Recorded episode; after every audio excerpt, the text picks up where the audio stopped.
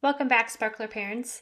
Today I'm going to talk a little bit about perfectionism and how it affects us as parents and also how it presents in our children and maybe why, or at least my experience why.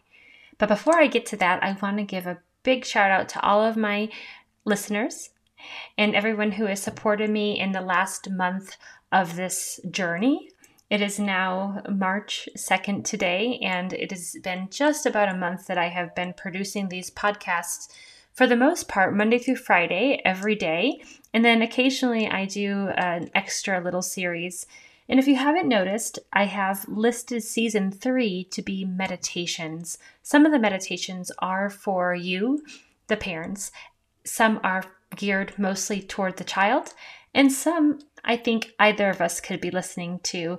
So, whether you want to call it a mindful minute or silent sitting, something to help slow our systems down and not force us to get back to the present moment, but definitely provide an opportunity for practice. So, take a look at the episodes and like I said, season three will have the meditations, and season two is what you're listening to right now. So, perfectionism.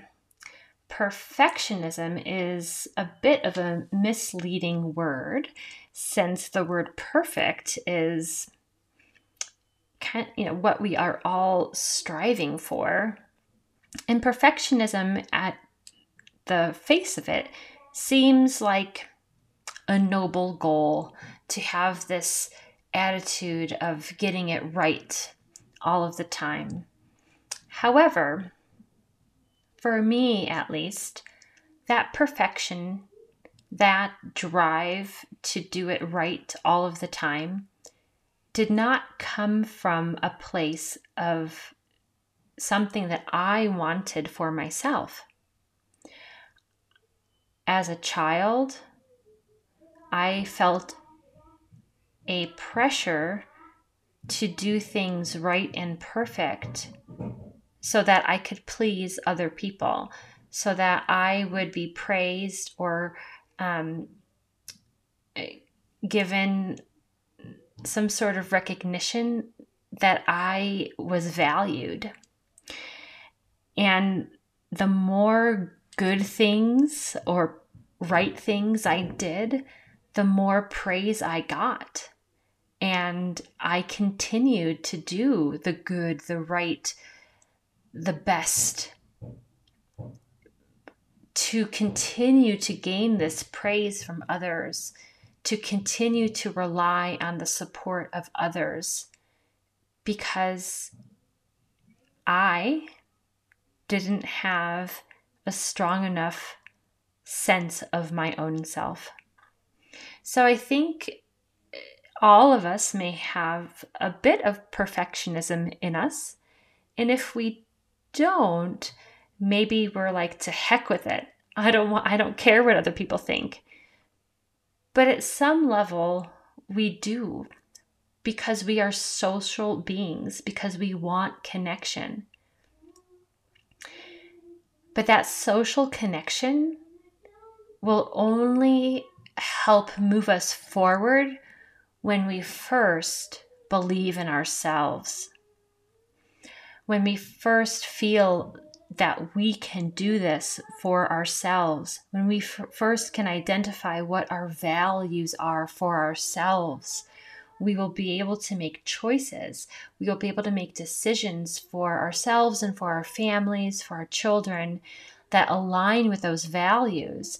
We will feel much better about the choices we make, even the hard choices, especially the hard choices. Because if we're compromising our values and if we're compromising our beliefs to just fit in or just go with the crowd because we want to be liked and accepted, over time, that is going to eat away at us. That is going to give us burnout. That is going to cause us to feel more anxious, that is going to cause us to try to fit in more or pull back. And through all of this, what are we teaching our children? if we're always doing things for other people, if we're always thinking about what the neighbor might think or what the teacher might think, if we don't have a perfect child or if our child misbehaves in the grocery store, if we're always concerned about what other people think of us, it will be harder for us to stay within our values. And for me, one of my personal values is respect respect for myself, respect for others. And I know on multiple occasions I did not act with respect for others, my children.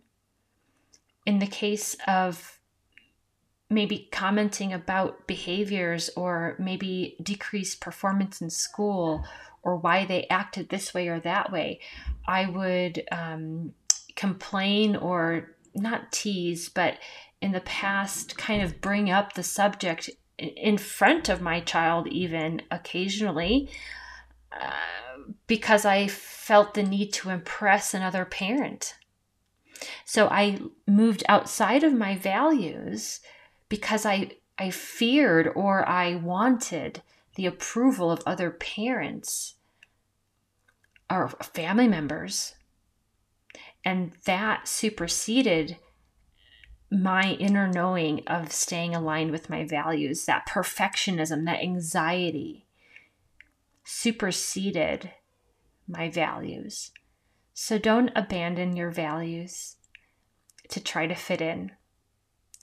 And notice how we're modeling this behavior to our children, this strive to do our best today in the moment is what we want.